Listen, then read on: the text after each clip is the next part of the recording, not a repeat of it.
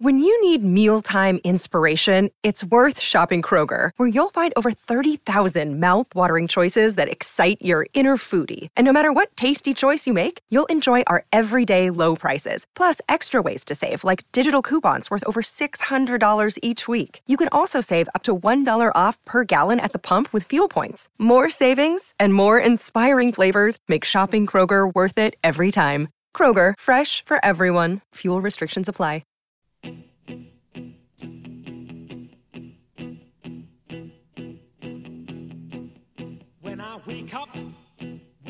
I'm gonna be, I'm gonna be the man who wakes up next to you. When I go out, yeah, I know I'm gonna be, I'm gonna be the man who goes along with you.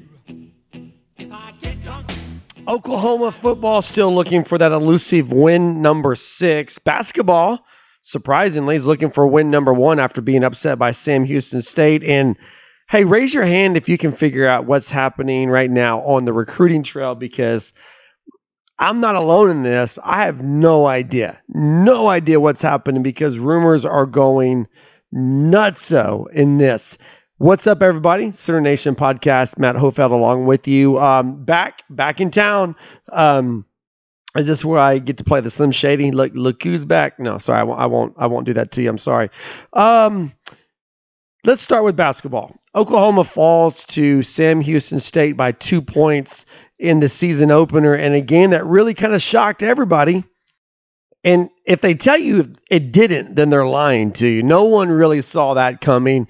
Uh, Oklahoma falls 52 51, Sam Houston State uh, on a last second three point shot. Look, I think there's, uh, again, first of all, it's game one, okay? And so this isn't like football where you drop game one and basically the season's, you know, a wash. All, all of your hopes and aspirations are gone. It's not that way with basketball, but it definitely is an alarming, you know, those bells are going off. And you got to look at some issues that you can hopefully try to correct. And sometimes you can and sometimes you can't. That's why this game coming up on friday night uh, against who, who are they playing? Arkansas pine bluff uh, again a, a game you should win but you never know particularly if they can't fix the issues so here here's just a quick nutshell recap oklahoma holds sam houston state to 19 points in the first half. 19 points. But then the Bearkats go off for 33 points in the second half, while Oklahoma went from 26 first half points to 25 first half points, second half points. And there you have it right there. Two issues here. The first issue is shooting, the second issue is bench play. And you think that both of those have a chance to get better.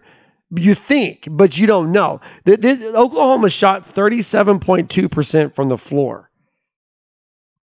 26.3 from three point range. But the, the big atrocity here when it comes to shooting was you you've got two starters. Now, this is a team that had NCAA tournament aspirations, still does. Nothing's off the table at this point. But they wanted to compete for the top half of the Big 12. They wanted to make a run at the NCAA tournament after getting bounced in the NIT last year to close out the season. And you got two starters who played a combined 50 minutes. They went 0 for 12 from the floor, 0 for 6 three point range, 1 for 2 from the free throw line. So if you're trying to do the math really fast in your head, that's one point off of 50 minutes of playing time, 5 0. 50 minutes of playing time, one point between two starters. But they're able to overcome that. You, you can overcome poor shooting with defense. And if you're looking for something, some, somewhere along the way where this team excelled in a season opening loss to Sam Houston State on their home court, I, I think you look at the defensive angle here. Because they held Sam Houston to 32.8% from the floor, which is an action. I mean, that's worse than what they shot. They had a rebounding advantage, 40 to 37. They forced 12 turnovers. They blocked five shots. They came up with four steals. So you you can overcome a bad shooting night if you're playing really good defense. But what you can't overcome is a lack of production from your bench. And the deeper you go into the game, the more important, the more valuable that bench becomes. And as Oklahoma went into that, you you get into the 30 minute mark of the game, the 35 minute mark of the game, and you just saw this team fold because they ran out of gas. You got Oklahoma's bench was outscored. They were doubled up by Arkansas Pine Arkansas Pine Bluff. Who are they playing? Sam Houston. They were doubled up by Sam Houston. 28 to 14. You got five players on the bench, five guys who came into this game. That means Porter Moser went 10 deep altogether in this game. Five starters, five bench players.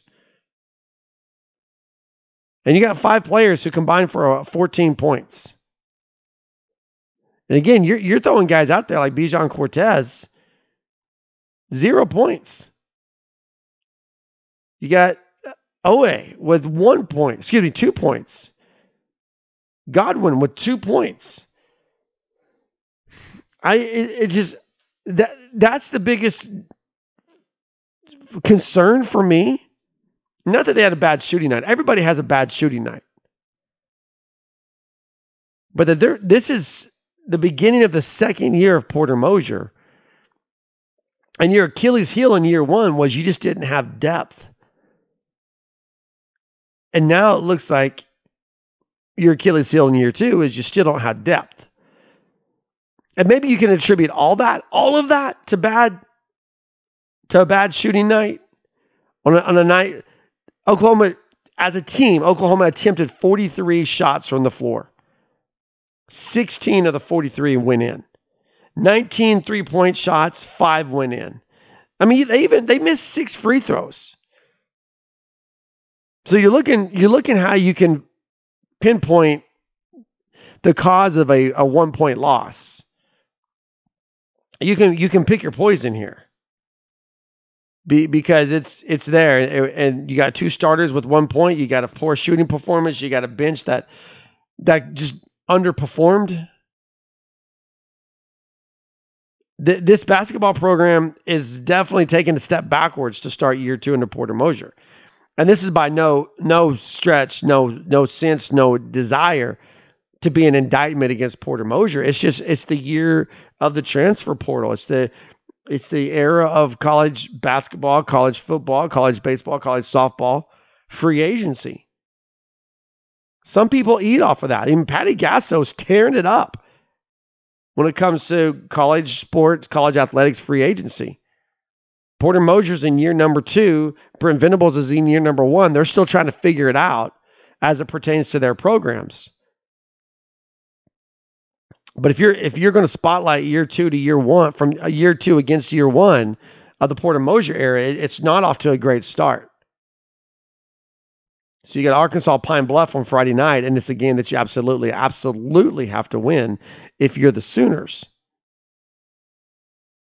So there's that. Now recruiting is recruiting is just insane right now. There is a football game, by the way. There's a football game in Morgantown, West Virginia on Saturday morning. We're going to get to that. But there's so much happening on the recruiting trail right now that we at least got, to, you know, been away for three weeks. So we haven't been able to record. We haven't been able to reach out to you guys. You haven't been able to reach out to us. Part of the job, my, my, my bill paying job takes me away. But you know, you got Colton Vasek who who flips to Texas, which is, I mean, look, that's you, you like to have guys in your recruiting class, but by all accounts, that looks like a situation where it was a a mutual understanding, shall we say? I mean, I don't, I don't think, I don't think Brent Venables and Ted Roof are are are banging on the door trying to figure out what happened there. It it appears to be, hey, look, um, we were excited about six weeks ago, four weeks ago, two weeks ago, but now we think we might have some other possibilities. And we need you to be okay with that, or we need you to go somewhere else. And I mean, I think that's what it is and you wish the kid the best, except for the fact that he went to Texas. but it was either it was always either going to be Oklahoma or Texas. The big names that people are talking about right now, what's really blowing up the message boards and what's really getting the, the rumor mill swirling is Peyton Bowen and, and David Hicks. And let, let me just tell you this like I said with the basketball loss last week, if anybody tells you they know what's going on with Peyton Bowen and David Hicks, don't believe them. I, I, I defend the guys that are behind the paywalls because I know some of those guys and they're good guys. They're great at what they do. They have information that I don't have. They have information that you don't have. If anybody was going to know what these guys are doing, it'd be those paywall guys, and they don't know. So just because you read something on Twitter or you saw something on a message board doesn't make it so. So here's the thing you got Peyton Bowen He's still committed to Notre Dame. At this point, he's still committed to Notre Dame. He was there for the big win over Clemson.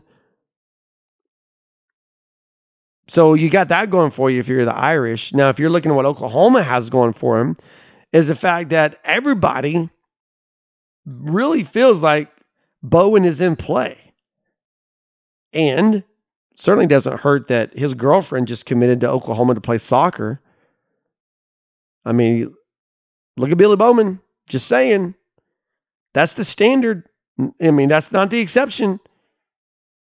Guys that are have high school girlfriends who are athletes, they typically follow the the girls. The girls don't typically follow the guys. And, and again, not a knock. I mean, I'm, I'm certainly glad that Billy Bowman's at the University of Oklahoma. Equally glad that Jayda Coleman's on this softball team. I don't think you have one without the other. But the, the truth is, Bill, Pey, Peyton Bowen is in play. And so is David Hicks. I, I, I know Texas A&M fans don't want to hear that. But DJ's in play. I mean, this this is a kid who's coming to Oklahoma. He'll be on campus for the Bedlam game. He's he's visiting Oregon. Now he's still committed to Texas A&M. Whatever they offered to pay them, that is still on the table. But he's visiting Oklahoma. He'll, he'll be on campus November 18th. And the, the more this breaks down, here, here's what it really looks like for David Hicks. That that commitment to Texas A&M was more of an announcement than it was a commitment. It's more so David Hicks is saying, "Look, guys, I want money. I'm going to play this game. You can do it legally now with the NIL, so pay up." And and I think if anything, now he could end up going to Texas A&M. They could be the highest bidder. But right now, Texas, you think things are bad at Oklahoma.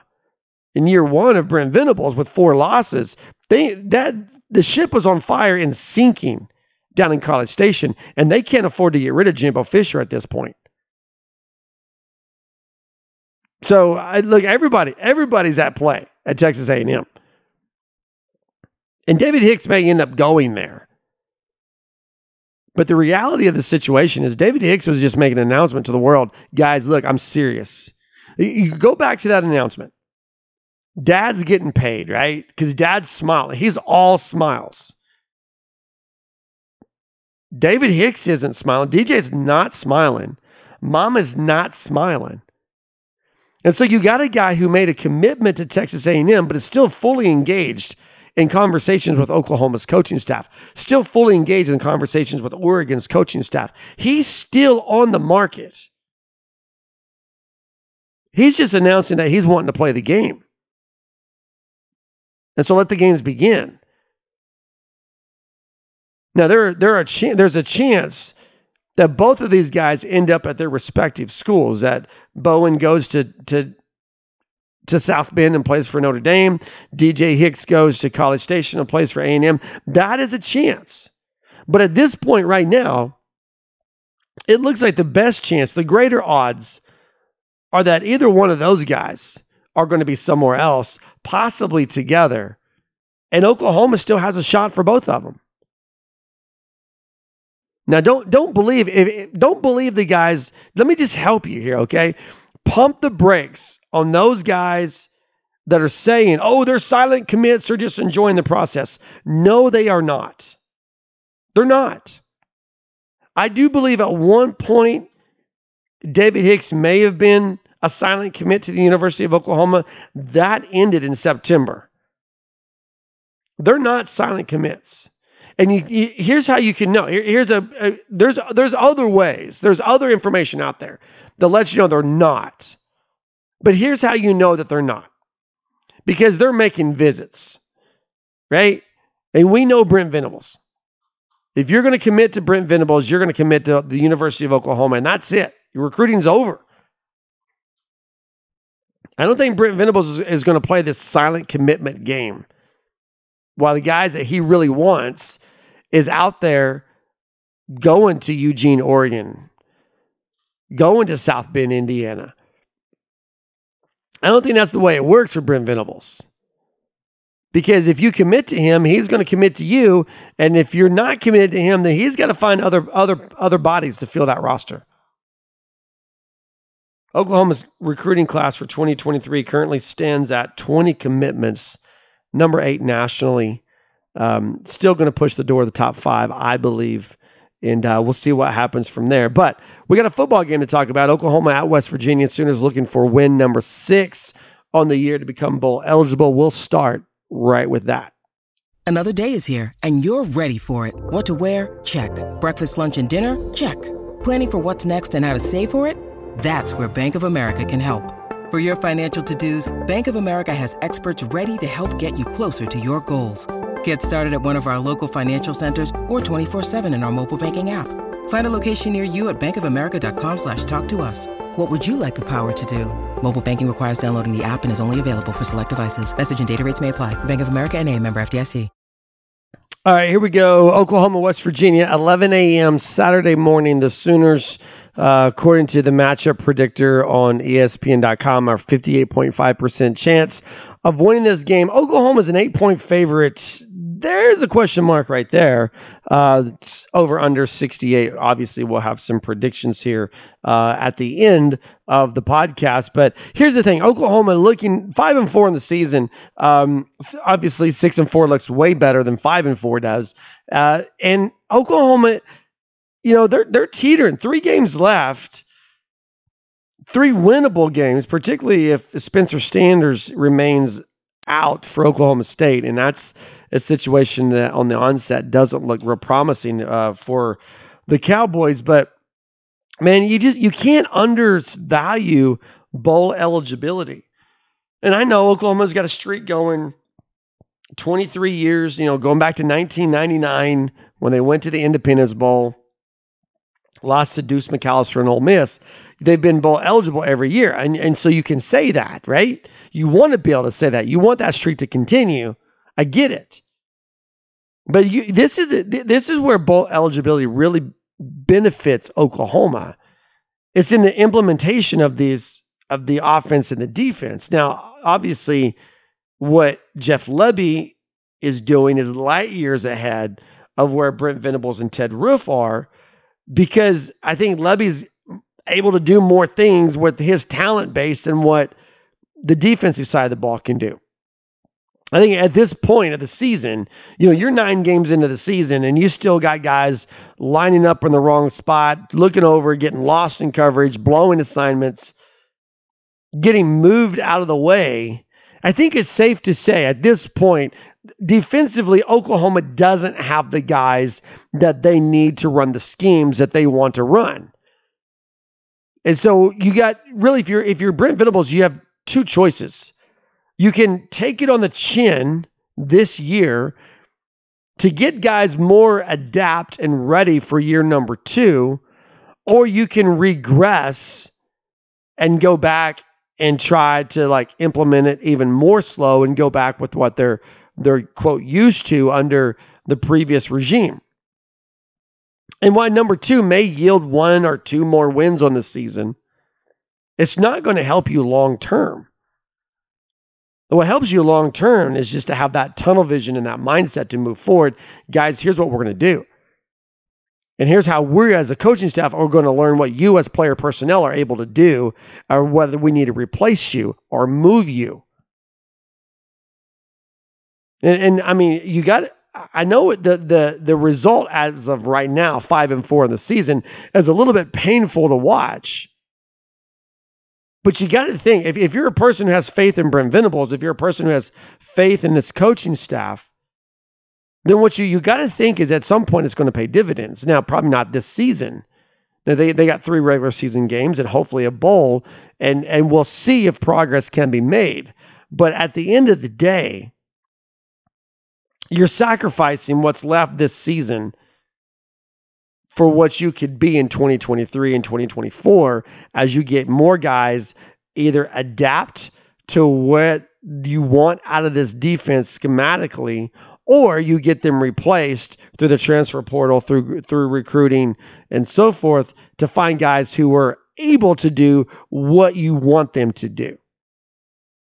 And that that's where the bowl eligibility really becomes a huge huge part of what Brent Venables wants to do not because they're going to go to the Cheez It Bowl or wherever, the Armed Forces Bowl or the Fort Worth Bowl, whatever, whatever lower tier bowl they're going to go to. Now, th- I mean, I think you have to go back. Let me think here, right? So was it 2009 that they went to New Mexico? Was that was that 09, right? I think this probably will be the lowest bowl that Oklahoma's been to since the Sun Bowl. I think that was in New Mexico, wasn't it? Or was it in El Paso? Now that I think about it, I think it's in El Paso. Whatever. I mean, it's just Oklahoma fans aren't used to this stuff. I mean, it was the Alamo Bowl. Oh, no, we're going to the Alamo Bowl. Um, it's usually, you know, BCS and then college football playoff and then one of those top tier bowls. This is uncharted territory for a lot of Oklahoma fans but I, I, think it pays dividends. And those it's it's not about the bowl game. It's not about the destination. It's not about the opponent. What it's about is those extra practices that they get leading up to it. Because that's almost like another spring practice. There, I mean, if you think about the schematics and the game planning, all right, you so you're gonna you're gonna have about a three to four weeks between that the end of that Texas Tech game and the kickoff of your bowl game, you're gonna have somewhere between three and four weeks, depending on which bowl you end up going to. You're gonna spend one of those, let's say it's four weeks, okay? Three and a half, four weeks. You're gonna spend one of those three and a half to four weeks scheming for your opponent. And then you're gonna spend the other two and a half to three and a half weeks you're going to spend that time implementing your defense, getting younger guys opportunity to go out and show what that they've they've caught up. Everyone wants to talk about Jaren Kanak. All right, I'm I'm with you. I want to see more of him. But it's very clear schematically that he doesn't know what he's doing. Physically, he passes the eye test. He's got the speed, he's got the drive, he's got the the the strength. But schematically, you watch him on film. Why is he always tackling the ball carrier from behind? Because he's out of position and he's got to make up the ground. And you get to think about guys like Jordan Mukes and, and all these other guys who really haven't had the opportunity to get out there and display what they can do. Well, now you get bowl practice, a bowl game, and then spring practice. So you have two sets of practices to keep implementing this defense, two sets of practices if you're Jeff Lebby that to work on some things offensively before you get into your next fall camp. And if you're not bowl eligible, you only get spring practice. So you, there's a huge advantage, a massive advantage to becoming bowl eligible. And, and I know, especially after the Texas game, there were a lot of people going, "Man, this this team's not going to win another game this year." I was never on board with that. If you if you do go, but you don't have to go back very far because we weren't able to record for like two weeks, two and a half weeks. So you go back and listen to the podcast after the Texas game. I was like, "Look, here's your wins, okay." You got to get, you know, three wins. Here, here's where you're going to get them. And West Virginia is probably the best opportunity Oklahoma State without Spencer Sanders, another great opportunity. That trip to Lubbock still scares me. The trips to Lubbock always scare me. But I, I don't think it's going to be easy on Saturday. I mean, these, these trips to Morgantown really aren't ever easy. I mean, when, when when you look at this, I mean, you compare these two teams. Yes, West Virginia is one and five in Big 12 play, but that's only one less win than what Oklahoma has. They're three and six on the season. So that's two less wins. But when you look at the splits, for example, Oklahoma's 33.2 points per game scored. West Virginia's 32.1. Oklahoma 29.8 is what they're allowing defensively. West Virginia 34.2. So there are clear advantages for Oklahoma. But then you when you when you think that this is a a team that's playing on the road in Morgantown, some of those advantages disappear just because you're going on the road. The Sooners have only won one game away from Norman this year. Well, that was two weeks ago against Iowa State. Now, Iowa State, you you can't draw from that because Iowa State was a lot better defensively than what I think Oklahoma's going to face with West Virginia on Saturday, but they're they're behind the Mountaineers offensively. So you're going to flip that where really it was uh, strength on strength for Oklahoma. Right. So you got you got Iowa State strong defensively, Oklahoma State strong offensively. That those are the strength on strength. You don't really have that with this. West Virginia is not great defensively, but neither is Oklahoma. So that this could turn into being one of those score fest type games. And you got to you, you got to question yourself after West Virginia loses to Iowa State last week. How much momentum does this team have left? Because they're they're behind the eight ball, is what we say in this situation. Because they're three and six, three games left on the season. They've got to run the table to go to a bowl game. And I do know, I'm aware you can in, in today's world, you can you can get to a bowl game with five wins. But that standard has always been six. And even though you can get in with five, I mean, forgive me for this, but is West Virginia the logo that can get in with five? Are they going to have that fan base that's going to travel for a five win team? I mean, what, what the Mountaineers need, they need six wins. And their best case scenario at this point, best case scenario is six and six. When you look at Oklahoma, best case scenario is eight and four. I mean, that, that's a that's that that is a world of difference right there. So we, with West Virginia, one or two things are going to happen. They're either done after Iowa State last week, realizing what the challenge that they have in front of them, and just thinking, you know what, guys, this this isn't going to happen because they, they got Oklahoma, they got Kansas State, and they're on the road at Oklahoma State to end the season. And I mean, th- they can do one or two things. They, they can come out, like I said, guns blazing, so to speak, backs against the wall, just ready to fight, or, or it could be over. They could just be like, all right, whatever. And I don't know. We're not going to know that until kickoff. We're not going to know the mindset, how much this team has left in the tank until kickoff. What we do know is that Oklahoma is 9 and 0 against this team since they joined the Big 12. And I don't know if that weighs in on their psyche or not. But I got some offensive and defensive keys, some things we're going to talk about, uh, score prediction, the Big 12 rundown. All that's coming up. This is the Sooner Nation podcast. Obviously, there's no true or false questions this week because I've been gone. I, you guys haven't sent them because I haven't asked for them. But we're coming back with that. Um, I want to throw that out there after the game on Saturday. It's 11 a.m. kickoff. So you have all day to think about your true or false questions in regards to what happens on the field on Saturday and where this team looks like it's heading in the future. So make sure make sure you get get that out to us. All right. Offensively, I, I think there's three keys that three keys to success for Oklahoma offensively. And some of these are captain obvious and, and you've heard us saying before, and they just haven't changed and that is you got to start with running the ball. You got a running back in Eric Gray who's averaging 6.4 yards per carry. Statistically, when you're looking at the top running back in the Big 12, it's not in Austin, Texas, it's in Norman, Oklahoma. And yes, I understand. Calm down, Longhorn fan. Calm down. I understand. Bijan Robinson is a first round draft pick. I get that. Okay. I'm just talking statistically. What's happening? It's not my fault Sarkisian doesn't know how to use Bijan, okay? He sold his soul to the to the passing gods in Austin, Texas, and now he's neglecting his cash cow, so to speak. But Oklahoma, that's a top top running back in the Big 12 statistically, top rushing offense in the Big 12.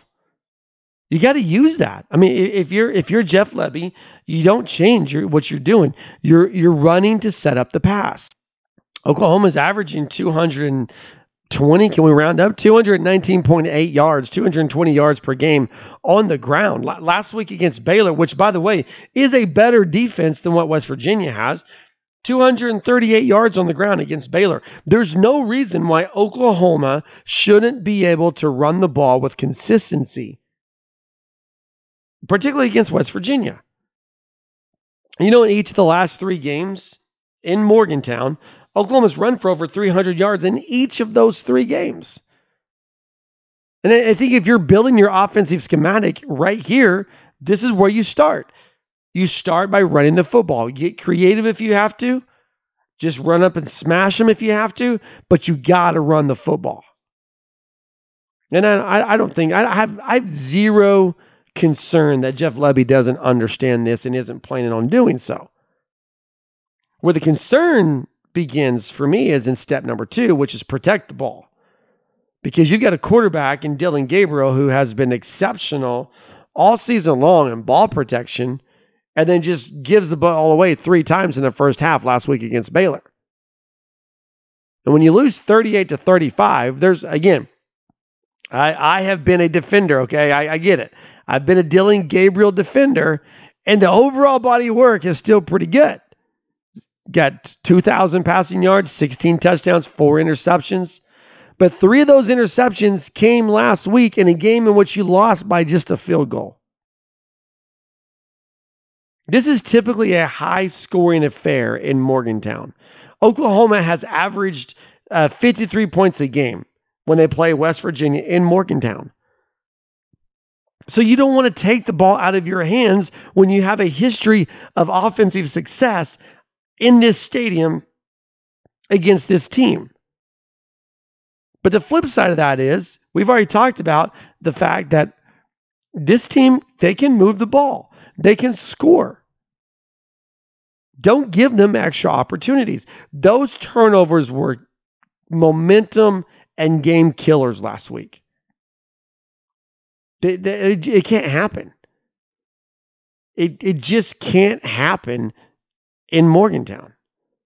And that's my biggest concern as this game approaches. Can I'm, I'm not concerned eh, whether they can run the ball. I, I would even say if West Virginia has some success early in this game at, at defending the run, still not concerned about it.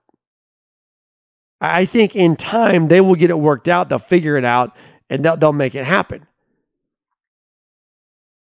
But I am, I do, my, my concerns are what's going to happen with the football in terms of can Oklahoma protect the ball, be efficient with it.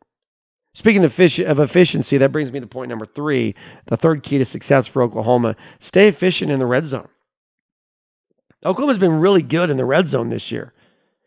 They've been they've had 33 trips into the red zone. 29 have resulted in points. You got 24 touchdowns. You got five field goals. Protect that. Stay with that average. Be creative if you have to. You look at the fake field goal against Iowa State. If you got to do that to be creative, then do it. But you got to remain efficient in in the red zone. So there you have it. Run the ball, protect the f- football, stay efficient in the red zone. I think the player you have to watch here offensively, if you're Oklahoma, is you, you got to watch Dillon Gabriel for the reasons that I just mentioned. The three turnovers last week. How does he rebound from that? 64.3 percent completion on the year, 16 touchdowns, four interceptions.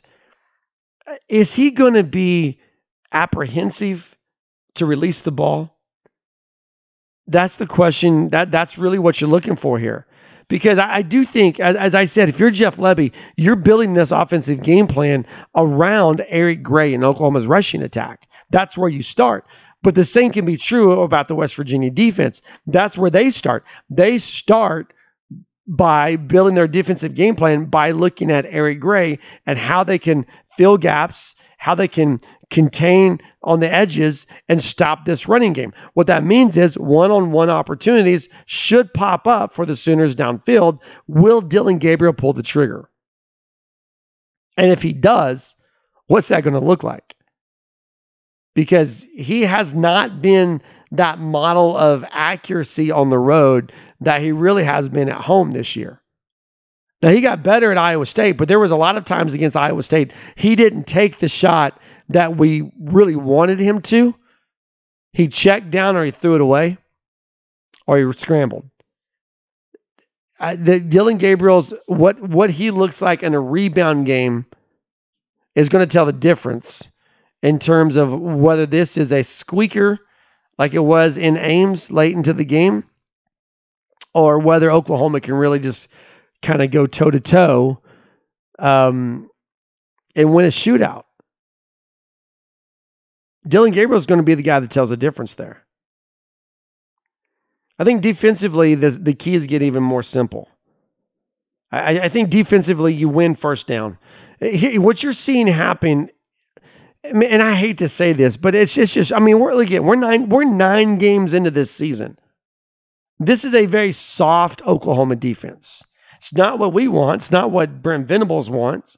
I don't even think it's what they want. They don't know how to not be soft. And what you're seeing happen is you're seeing guys get moved out of the way, just moved out of the way. Hey, we're going to take the ball and we're going to go right there.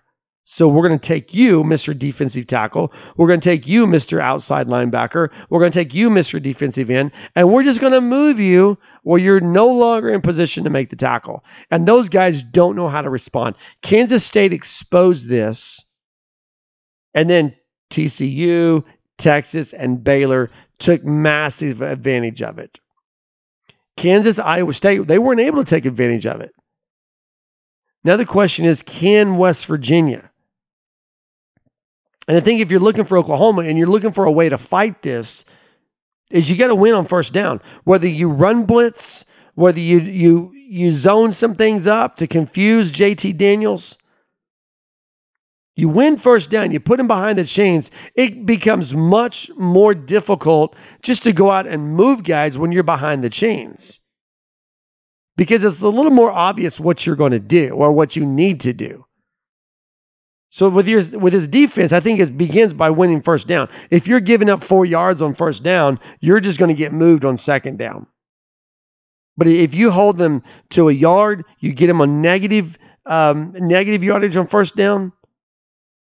Man, you, you're you're better off with what you want to do defensively than what they are with what they want to do offensively. So you start by winning first down, and then number two kind of goes into number one. You make plays behind the line of scrimmage. Oklahoma is tied for number eight nationally with 68 tackles for loss this year. You, you want this team to be behind the chains. You want them to be behind the chains because if you if you do that, if you win on first down, if you put them behind the chains with tackles for loss, then the third thing it becomes this a little bit more easier. And that's just to be assignment sound. Know, know where you're supposed to be. Know your zone. Know your area. Know your release point if you're a defensive back. Know where your teammate is releasing. If he's got the lower third, you've got the outer third, whatever.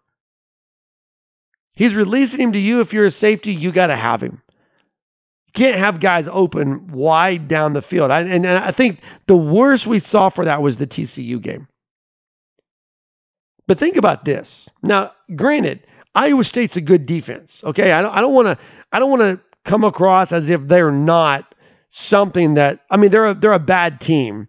They they proved last week they're not the worst team in the Big 12. By the way, that's something else. Oklahoma's got going for it. Okay, you don't want to be the bottom third of the Big 12. The bottom third of the Big 12 is almost locked up. You you know you've got West Virginia there, who I believe is the worst team in the Big 12. You've got Iowa State down there somewhere. With all the injury problems that they're having, Oklahoma State could end up down there. Kansas is still not out of that woods yet. If you're Oklahoma, you don't want to be in that territory. You got to win this game. You got to win it. But all that said, Iowa State, bad team, pretty salty on, on defense. They held JT Daniels to just eight pass completions last week. Eight. Not eight on first downs, eight total. He completed eight total passes for the entire game last week. Eight of 22. Now, I, again, I, I would take Iowa State defense over the Oklahoma defense pretty much any Saturday. But the point I'm making is if you can be assignment sound, if you can win on first down, you can put them behind the chains, you can make some noise if you just function mildly in the right way. Just be adequate. Don't be great, be adequate. And if Oklahoma can follow those keys offensively, if they can be adequate defensively, you come out of here with win number six. It really is that simple. Let's go through the Big 12 rundown real fast. And then, man, I feel kind of lonely without you guys participating with the true or false questions, but we'll get that rolling again on uh, on Sunday night. All right, championship November. I mean, isn't it crazy as an Oklahoma fan that it doesn't matter if they run the table now.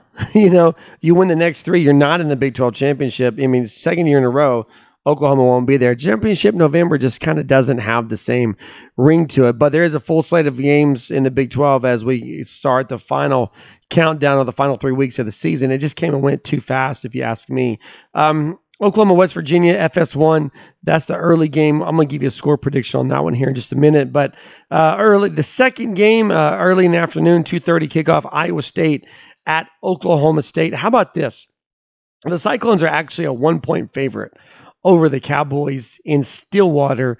Um, that is how far this ship has sank for Oklahoma State. And I, I think this will be a, a, tight game. I think it's going to be a, a, a it's going to be a good game, but I just I don't know that Iowa State. And I, I, I know Oklahoma State has its set of problems offensively. I get it,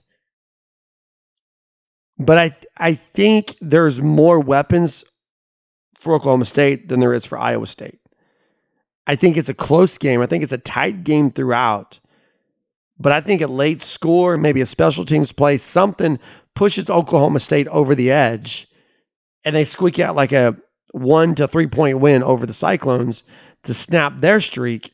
Um, so I guess I'm saying Oklahoma State's a one point underdog. I would take Oklahoma State to win this game straight up. 48 and a half. I, and I know the offenses are struggling. That seems really low to me. So I, I, I would take Oklahoma State, and I think I would take the over on this game. Six o'clock kickoff, FS1. This is going to follow uh, follow maybe the third game. I guess it'll be the third game on FS1 um, for the weekend. Kansas State at Baylor, and this is going to be an elimination game. You got two teams that are six and three on the season, four and two in Big 12 play. The loser of this game is going to be out of the Big 12 championship race. The winner kind of stays in there and keeps fighting. I, I think that's going to be Baylor. Um, Baylor comes in as a two and a half point favorite. I would take that. I would take them to cover. Uh, the over under is 51 and a half, and I think I would take the over there. Um, so give me Baylor here to not only to win, but to cover two and a half. I think that's pretty easy. Uh, and then you got the over 51 and a half. Other six o'clock game, Kansas at Texas Tech. The Jayhawks going out to Lubbock. And, and again, I, there's two games, really three games um, that I think are going to be so, so, so tight. They'll go deep into the fourth quarter. Uh, this is the second one. Uh, I think Kansas squeaks out a win here, and and here's the reason why. You you've got quarterback issues, injury issues on both sides. I, I think I would I'd like even if it is the backup for Kansas, Jason Bean. I like his experience over anybody that Texas Tech has right now. So you got Kansas, who becomes bowl eligible last week with their win against Oklahoma State. Now they go into Lubbock, Texas to try to go to seven wins on the season. I think they do it. And I think just like Oklahoma State, Iowa State, I think it's a one to three point win for whoever comes out of this game for me, it's the Jayhawks over under on this game 64. And I think that's spot on. I, I, I don't know that I would play the over under on this game. I think I like Texas Tech's a three and a half point favorite. I, I like Kansas with the three and a half points that they're getting here. Um, but the over under scares me. If I had to pick it, I would go over, but it won't be by much, in my opinion. So here's your game of the week in the Big 12. Number four, TCU at number 18, Texas. And here's my upset alert. I think Texas, I think Texas stays in the Big 12 championship hunt.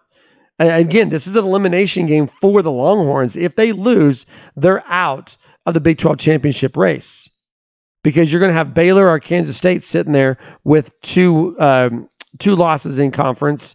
Uh, they're kind of in the driver's seat at that point because Texas would drop to three losses. I don't think that happens. I, I think I think TCU they've been uh, they've been winning. Uh, they've been hurting quarterbacks, and and again, I, I'm not going down that conspiracy theory avenue of them intentionally targeting quarterbacks. I think TCU plays physical football. I think they, they, they make a premium on on uh, they put a premium on making contact with quarterbacks. I don't think they are maliciously hurting quarterbacks. Now that said, I'm 100% on board with the the the shot that knocked Dillon Gabriel out. That was a cheap shot. But I don't know that I can jump on board with saying that's that's what's being coached. I think what's being coached is you you you make contact. You make contact with the quarterback. It, quarterbacks are different animals when they're getting knocked around. They don't perform as well, and TCU knows that, and they've got the they've got the speed and the strength to get back there and make plays. But the Frogs sit at number four right now. Every week we see some sort of upset. It seems like for like the last three weeks. I think number four loses this week. I think Texas wins this game. Now I will be cheering to be wrong on this because I'm I, I can't get on board with cheering for Texas. But and the, the truth is this: well, you, you don't want TCU in the playoffs. I get it. But if TCU loses this game, they're still pretty much guaranteed to get to Arlington for the Big 12 championship. But I think they do lose, and I think they lose by a field goal, which means that they would cover. They're seven point underdogs. I, I don't think Texas has earned the right to be a seven point favorite over a top four team. I say that as I'm also picking the Longhorns to upset a top four team. Over under on this game is 65. Give me the over on that. That leads us to uh, Oklahoma, West Virginia, first game of the day. Fox Sports 1, 11 a.m. kickoff. Oklahoma, an eight point favorite. Um, I said it about Texas, so I got to say it about Oklahoma. I don't think they deserve to be an eight point favorite. And as I say that, I'm having a little bit of buyer's remorse here. I'm going to back up for just one second. I think I would take the under on TCU in Texas. I've thought about that for a minute. I like TCU to cover the seven, but I think 65. Give me the under there. Now let's go to Oklahoma and West Virginia. Um, I've got Oklahoma winning. I got West Virginia covering. And I think that's kind of been the MO this season for these teams. Over unders at 68. I think, again, I'm going to go under here. Give me Oklahoma to win this game by a final score of, let's go 35. You're going to love this. Let No, let's go 34 31. 34 31, Oklahoma uh, by field goal. Gets out of Morgantown with the sixth win of the season to become bowl eligible. You heard it here first. Hey, we'll be back uh, Sunday, Monday with the podcast to follow up with this. Make sure you participate. Hit us up with your true or false statements. Uh, get us just on Twitter at Sports Heartland. Email Heartland underscore sports at yahoo.com. Find us on the internet, heartland sports.com. Enjoy your football weekend.